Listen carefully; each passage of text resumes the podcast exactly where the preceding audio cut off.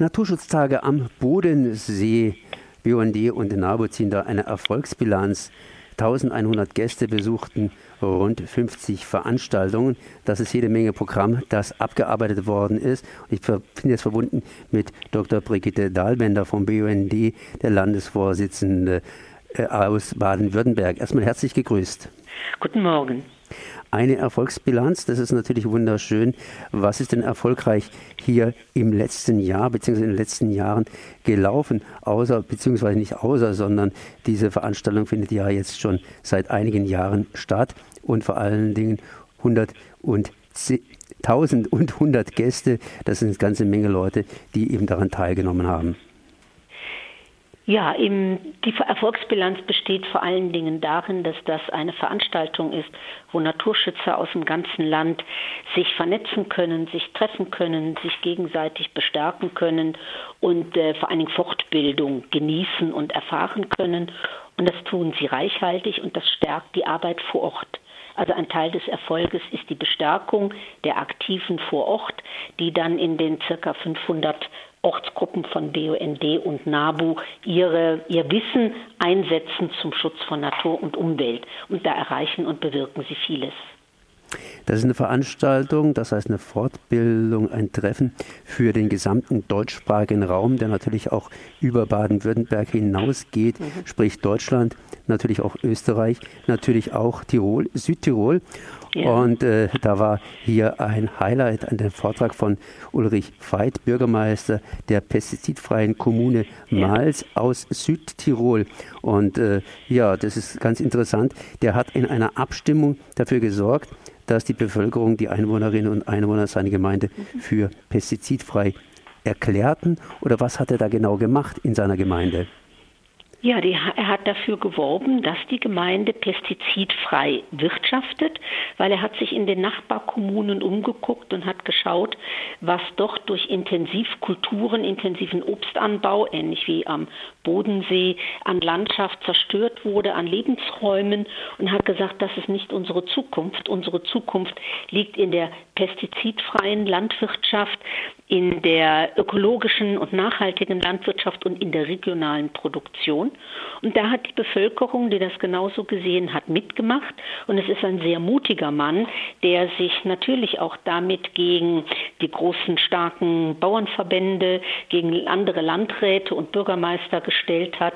Aber die Bevölkerung dort vermochte er und natürlich die, die sich aktiviert haben, das macht man ja nie alleine, so zu begeistern, dass sie mit einer unglaublichen Mehrheit für die äh, pestizidfreie Landwirtschaft gestimmt haben und die das jetzt in vielen Aktionen ganz hervorragend leben und umsetzen. Ein, ein mutiger Mann mit mutigen Mitstreitern und kreativen Mitstreitern und er sollte ein Vorbild sein für viele Bürgermeister auch bei uns im Land, vor allen Dingen in den Kommunen, im ländlichen Raum, in den Bereichen der Biosphärengebiete, die dort unendlich viel bewegen könnten.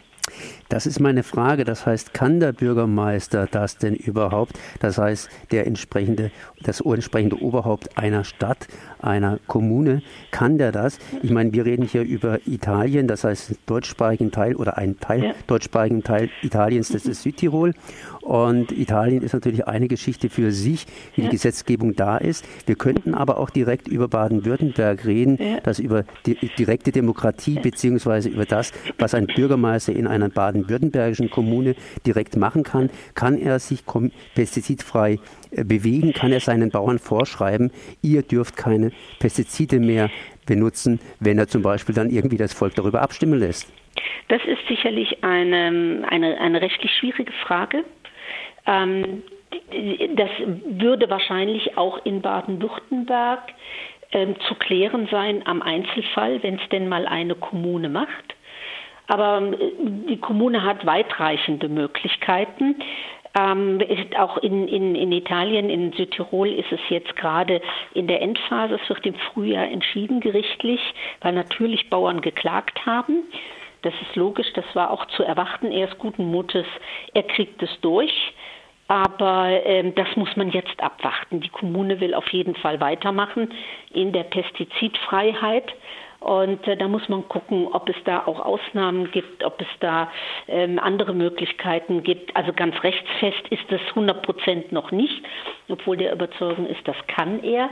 Ich bin mir da in Deutschland auch ziemlich sicher, dass diese Wege beschritten werden können.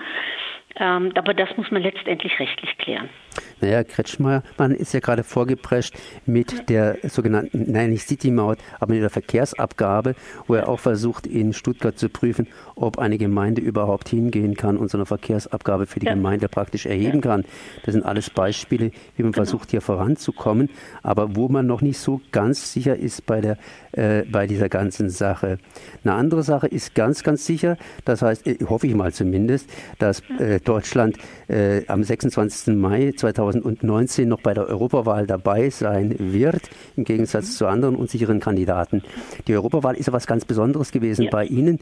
Das heißt, außer der Kommunalwahl, die natürlich auch am 26. Mhm. Mai stattfindet, das heißt, der ganze, der ganze Einfluss, der Europa auf den Umweltschutz hat. Genau. Wo hat Europa einen Einfluss auf den Umweltschutz?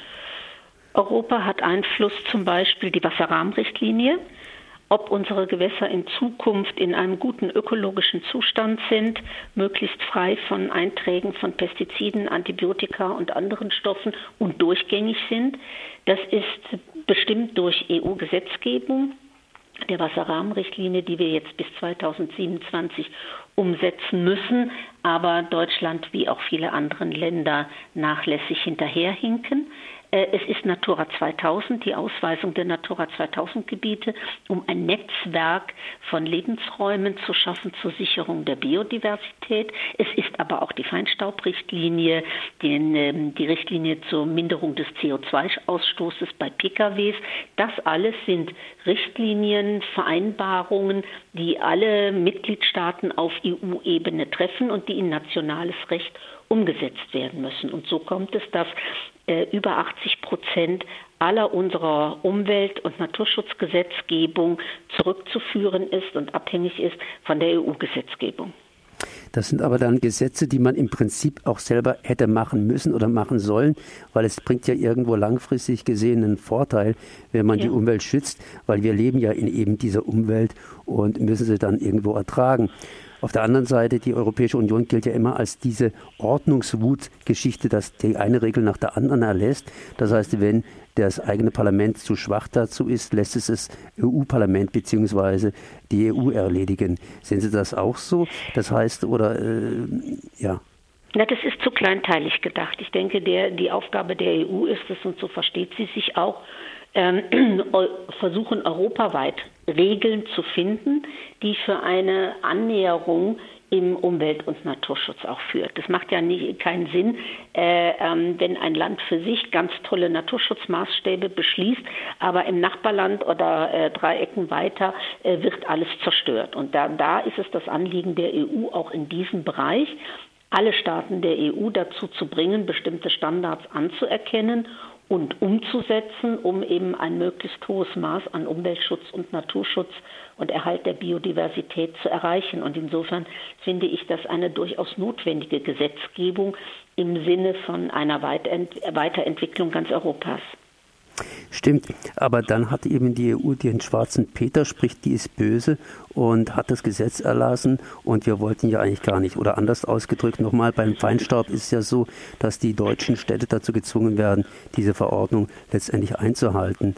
Ja, aber alle Länder haben mitgestimmt. Auch Deutschland hat damals mitgestimmt. Also es wird ja keine Richtlinie auf EU-Ebene erlassen, bei der nicht über Parlament und Ministerrat ja alle Nationalstaaten zugestimmt haben, gerade in diesen umfassenden Bereichen. Und es wird nichts anderes verlangt, als dass die einzelnen Nationalstaaten das umsetzen, ähm, und das äh, ähm, zu, ähm, zu, zu, einem Erfolg führen, was sie selbst auf EU-Ebene mitbeschlossen haben. Und insofern finde ich diese Argumentation eigentlich immer nicht ganz richtig, sondern eher eine Drückebergerei der einzelnen Nationalstaaten, auch unserer Bundesregierung, um dann die Verantwortlichkeit auf EU-Ebene abzuschieben, wo sie selbst gefordert wären und sind, konsequent umzusetzen, was sie selbst mitbeschlossen haben dann ist es auch für Sie ganz selbstverständlich, dass Sie aufrufen, an der Wahl am 26. Mai 2019 aktiv teilzunehmen, sprich ja. die Stimme abzugeben, sowohl auf EU als auch auf kommunaler Ebene. Ja, natürlich, weil so wie die EU die Richtlinien erlässt, sind die Kommunen ein unglaublich wichtiges, das mit das stärkste Element, denn letztendlich in den Kommunen von Pestizidfreiheit über Klimaschutz bis nachhaltigen Verkehr und vieles andere mehr wird ja das umgesetzt, ja, was dann zum Erfolg führen kann und muss. Und so sind die beiden Wahlen enorm wichtig, denn darüber entscheiden wir, wer die Politik auf EU-Ebene und kommunaler Ebene bestimmt. Ich danke der Dr. Brigitte Dahlbender, BUND-Landesvorsitzende Baden-Württemberg, für dieses Gespräch. Merci. Ich danke Ihnen. Auf Wiederhören.